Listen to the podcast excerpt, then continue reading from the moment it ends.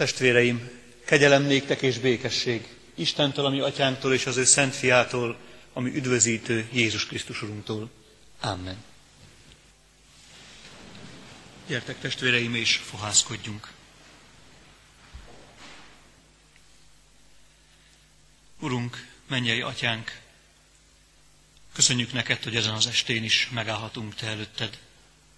Köszönjük, hogy vannak ilyen alkalmak, ilyen hetek, mikor estéről estére úgy állhatunk előtted, mint akik a te fiaddal, a Krisztussal való közösségre készülnek. Köszönjük neked, hogy tudunk készülni. Van mire várni, és van mire készülni. Köszönjük neked az ünnepet, melyen van mit ünnepelni, van kit ünnepelni. Köszönjük neked, van megállás a hétköznapokból, van megállás a szürkeségből, van felüdülés a munka után. Benned van felüdülésünk. Köszönjük Krisztusunk neked azt, hogy eljöttél mi értünk erre a világra. Köszönjük, hogy érdemeink ellenére, vagy éppen azokért bűneink miatt jöttél erre a világra. Köszönjük neked, nem úgy tekintettél ránk, amint vagyunk, hanem úgy tekintettél ránk, mint amivé lehetünk. Köszönjük Krisztusunk neked ezt a látást. Köszönjük Krisztusunk neked az értünk hozott, vállalt áldozatot. Kérünk Krisztusunk, add, hogy a te lelked által ezen az estén belőled, a te kegyelmedből, a te üdvösségedből megérthessünk és megérezhessünk valamit, hogy örülni tudjunk annak, hogy dicsérni és imádni tudjunk téged. Kérünk, Szentlélek Úristen, téged, csendesítsd le szívünket, légy itt velünk, közöttünk egészen bennünk, adj értelmet nekünk, és érző szívet. Amen.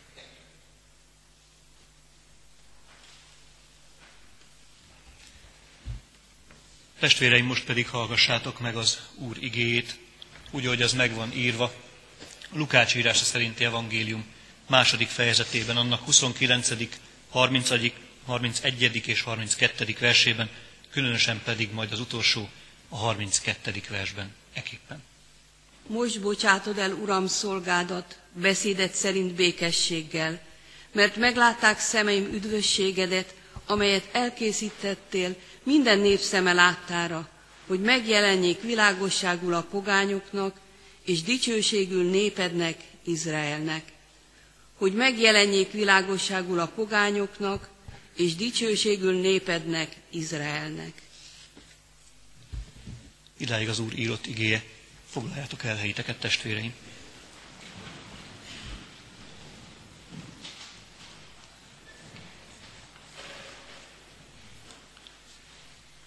Ezen a héten estéről estére Simeon hála énekének egy-egy mondata, egy-egy fél mondata kerül elő. Így jutott most nekem a 32. versnek ez a fél mondata, amely már kétszer is elhangzott közöttünk, hogy megjelenjék világosságul a pogányoknak és dicsőségül népednek, Izraelnek. De nem érthető ez a kis fél verszak az előtte lévő rész nélkül. Nem érthető, levegőben lóg, mi jelent meg világosságul a pogányoknak, dicsőségnek Izrael számára. Nyilvánvalóan Simeon a megváltóról beszél. A megváltóról és a megváltóban megjelenő üdvösségről beszél. Ez az üdvösség a világosság a pogányok számára, és ez az üdvösség, az Isten üdvössége, a dicsőség Izrael számára.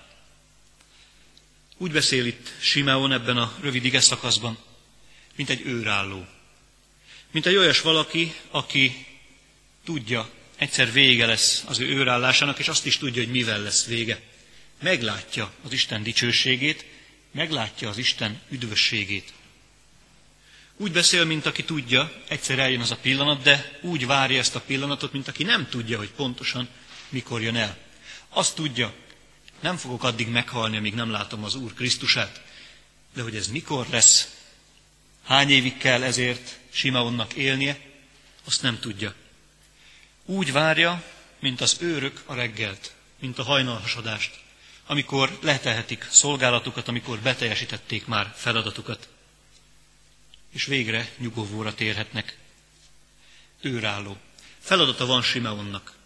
Nem egyszerűen az, hogy megvárja a messiást, hanem amikor az megjelenik, akkor pontosan ezt a hálaéneket ő elmondja. Hogy mindenki hallja a templomban, ki is van ott.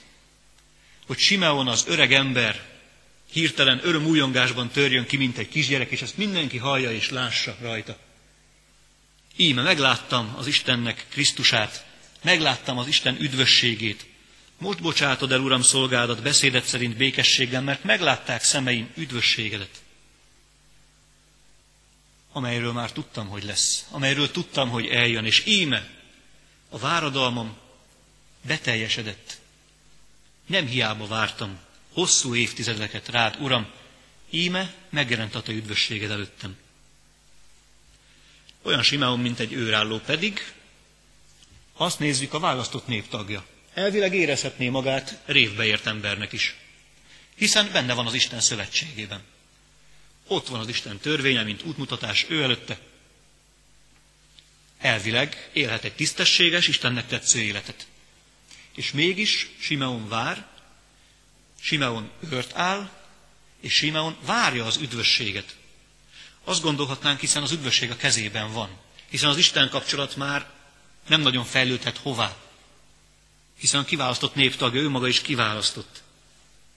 És mégis azt lehet látni, Simeon várja a megváltót, mert tudja és érzi, az Isten megváltása, az igazi megváltás, az igazi szövetségkötés, a nagy szövetségkötés az emberiséggel még hátra van. Várja, hogy keljen már fel végre az a csillag, amelyet megígért az Isten. Csillag jön fel Jákob törzséből. Csillag jön fel Izrael törzsei közül. Hosszú ideig vár, mire megérkezik a messiás, de végül eljön a messiás. Most ez a 32. vers már Simaun hálaénekének az utolsó mondata. És ebben az egyetlen egy versben világosság és pogányság, dicsőség és Izrael, zsidóság párhuzamok jelennek meg. Pogányság mellé világosságot állít Simeon, Izrael mellé dicsőséget állít Simeon. Ezen az estén röviden vizsgáljuk meg közösen ezeket a párokat, ezt a két párhuzamot. Pogányság és világosság. Miért van szüksége világosságra a pogányoknak?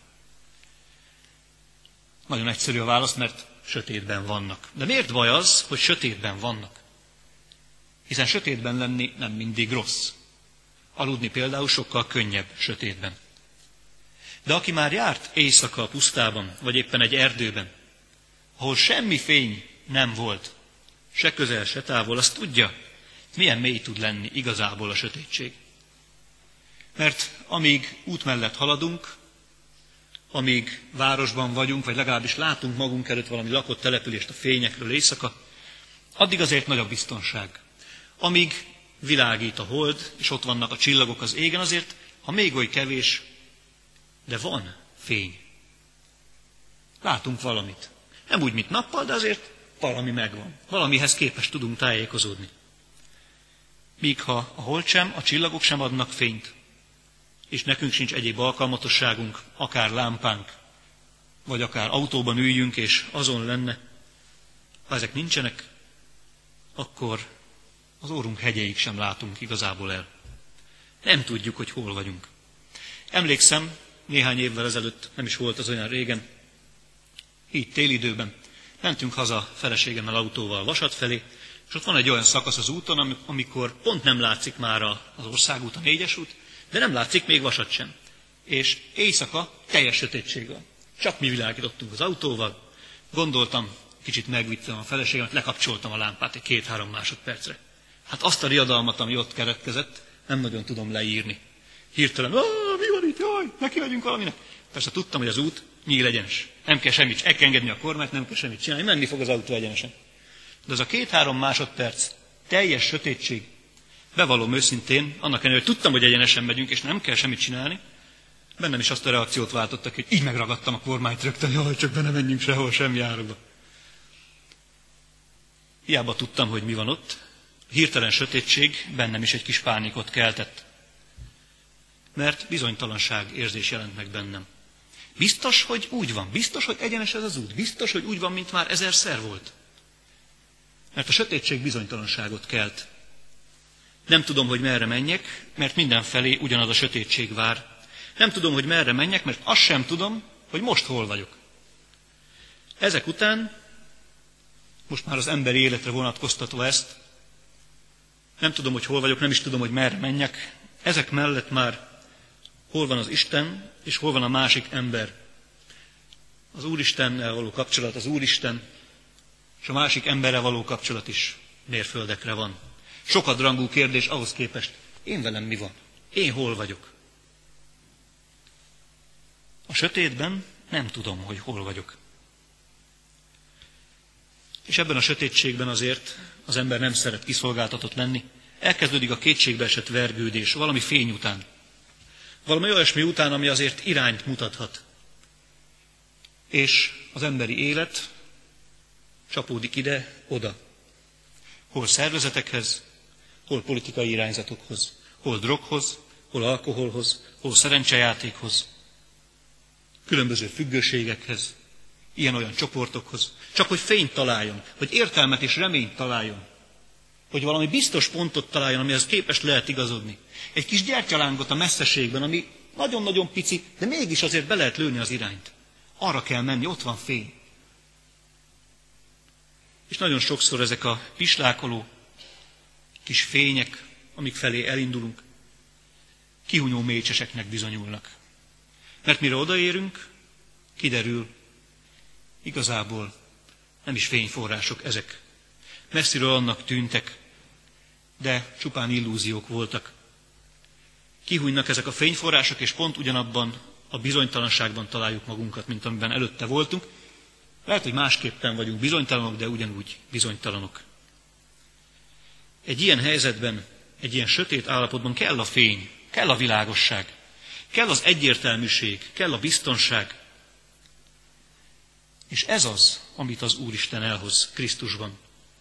Mert Krisztus megmutatja, kicsoda az Isten, kicsoda az Atya, milyen az ő üdvössége, milyen az ő szeretete, milyen az ő életigenlése. Biztos pontot ad. Mert lehet így is úgy is értelmezni a törvényt, lehet sokféleképpen vezetni az életet, lehet sokféle elgondolás alapján élni, de Krisztus megmutatja egyértelműen, az Atya ilyennek gondolt titeket. Az Atya azért küldött engem, hogy nektek üdvösségetek legyen. Az Isten terve felületek az, hogy ne a sötétségben éljetek, hanem a világosságban. Hogy biztonságotok legyen, hogy reményetek legyen. Ha előre néztek, lássátok, hova tartotok. És lássátok azt az atyát, aki szeretettel fogad titeket. Sőt, nem csak, hogy szeretettel fog fogadni titeket, de az utatokon is szeretettel jár mellettetek.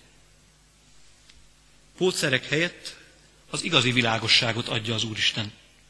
Olyan világosságot, amelyet a pogányok, hogy ebben, ahogyan ebben a szövegben elhangzik, eddig nem ismertek. És ahogyan a világosságon gondolkodtam, eszembe jutott, hogy itt is vannak azért fények a téren kint. És nagyon jó, hogy vannak egyrésztről ezek a fények. Mert nekem is megmelengetik a szívemet, ahogyan azt gondolom sokunknak. Nagyon szépek a fák, hogy fel vannak díszítve. Nagyon szép ez a pókhálószerű képződmény itt a szökőkút felett. Azt hirdeti, hogy a sötétségben azért ott van a világosság. Fénylik a világosság a sötétségben. Nekem legalábbis ezt üzeni. De figyelmeztet is. A csillogás helyett a világosnak, tündöklőnek látszó mécsesek, izzók helyett inkább az igazi világosságot keressem. Csillogás helyett, kis izzók helyett inkább keressem a napot. Inkább találjam meg Krisztust. Jó, hogy vannak ezek a fények, mert ezek is számomra Krisztusra mutatnak. De figyelmeztetnek is. Valóban Krisztushoz menjél, benne keresd a világosságot. És aztán szól még itt az ige zsidóságról és dicsőségről. Mert ez a másik oldal. Eddig arról volt szó pogányok világossága, olyan emberek világossága, akik eddig nem ismerték ezt a fényt, akik számára elemi erővel tör be az életükbe Krisztus. A másik oldal a zsidóság és a dicsőség kérdése. Mert bár az ő életükbe is elemi erővel, robbanásszerűen törbe Krisztus, a különbség azonban óriási. A zsidók várták Krisztust. Tudtak róla, hogy jön. Nem olyan szinten érte őket meglepetésképpen, hogy teljesen el vagyunk veszve, és nem tudjuk, hogy mi fog történni. Nekik azért voltak proféciáik. Ők nagyon jól tudták, és nagyon is hirdették magukról. Mi vagyunk a kiválasztottak. Mi vagyunk a zsidók, akik az, akiket az Isten kiszabadított Egyiptomból, akiket ilyen módon elkülönített a többi néptől, saját népének nevezett. És tulajdonképpen, és ezt teljes joggal hirdethették és gondolták magukról, mi vagyunk a fény az éjszakában. Mi vagyunk az Isten kiválasztott népe, mi tiszteljük az Istent, aki ránk néz, láthatja, hogy kell tisztelni az Istent. És láthatja, hogy milyen hatalmas urunk van nekünk. Mi vagyunk a fény, a világosság, rajtunk lehetne tájékozódni. A probléma csak az, hogy ez a fajta önazonosság, ez a fajta identitás könnyen csapát gőgbe. Mi vagyunk a fény az éjszakában. Aki nem utánunk jön, az biztos sötétségbe hull. Bárki legyen is az. Mi vagyunk kiválasztottak, és mint ilyenek, feljebb valók is vagyunk mindenki másnál ezen a világon. Az Isten minket szeret. Az összes többit, hát nem tudjuk, hogy szereti, de minket biztos, hogy igen. És ez óriási kísértés. Mi vagyunk közel az Istenhez, a többieknek távol vannak tőle. És ez így van jól. És mi pont ezért, mivel közel vagyunk hozzá, jobbak is vagyunk mindenki másnál. Óriási kísértés ez a keresztény embernek is. Annak az embernek, aki tudja, hogy hol van világosság. És azt is tudja, ebben a világosságban ő is kiválasztott ember.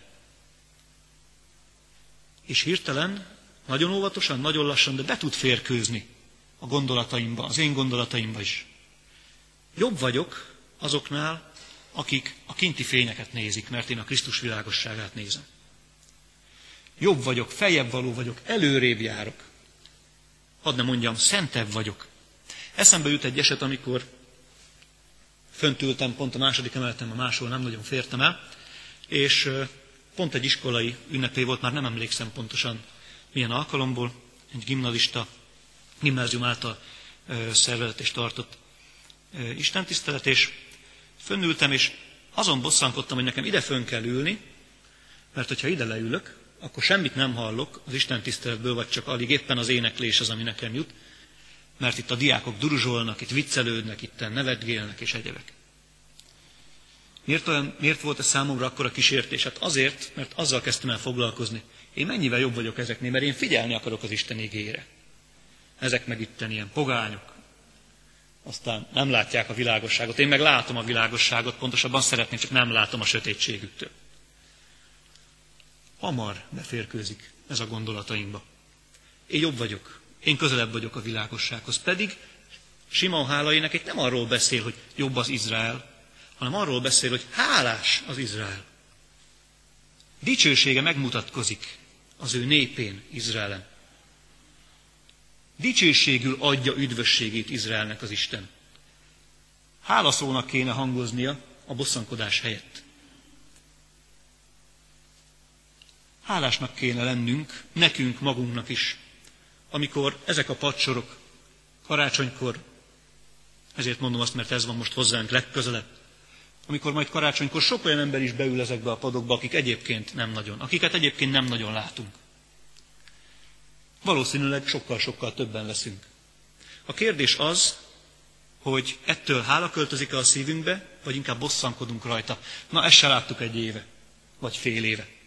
Miért jön ilyenkor, amikor egyébként nem jön? És már is a dicsőség, az Isten dicsősége, ami szintén itt Lukács evangéliumában hangzik el, körülragyogta a pásztorokat, az minket elkerül. Éppen a világosság nem jelenik meg. Éppen a dicsőség nem jelenik meg. A hála helyett, ha bosszankodás hangzik, akkor éppen a messiás nem jelenik meg. Mert a kiválasztottságom nem tőlem van, ahogyan a zsidóság kiválasztottsága sem a zsidóságtól volt. Az Isten dicsősége ragyog körül Krisztusban, érdemeim ellenére. Nem azért, mert jobb vagyok, hanem azért, mert az Úristen így döntött. Karácsony előtt nem tudom elhallgatni, és nem is akarom, és mondom itt magamnak is. Ha erre a dicsőségre és erre a világosságra nem tudok rácsodálkozni, ha ebben nem tudok megfürödni, mert valami más eltereli a figyelmemet, akkor kár volt eljönni 24-én, 25-én vagy éppen 26-án is, mert nem másabb az a nap, mint bármelyik másik, bármely más idő.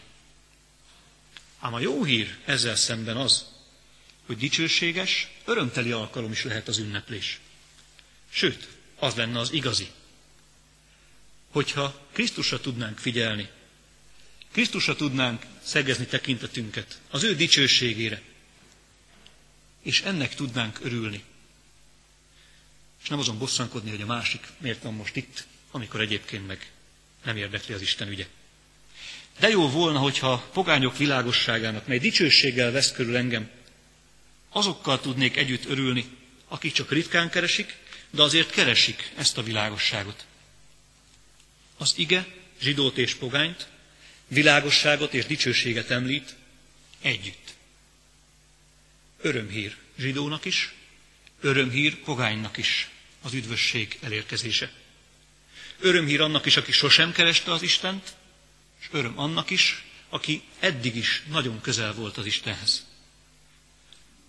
Öröm a karácsony ünnepe annak is, aki most még távol van, legalábbis az lehet, de ugyanez a lehet érvényes ránk is, akik közel vagyunk. Éppen ezért csendesedjünk el most, és imádjuk együtt az Urat, a pogányok világosságát, Izrael dicsőségét imádságban. Értek imádkozzunk!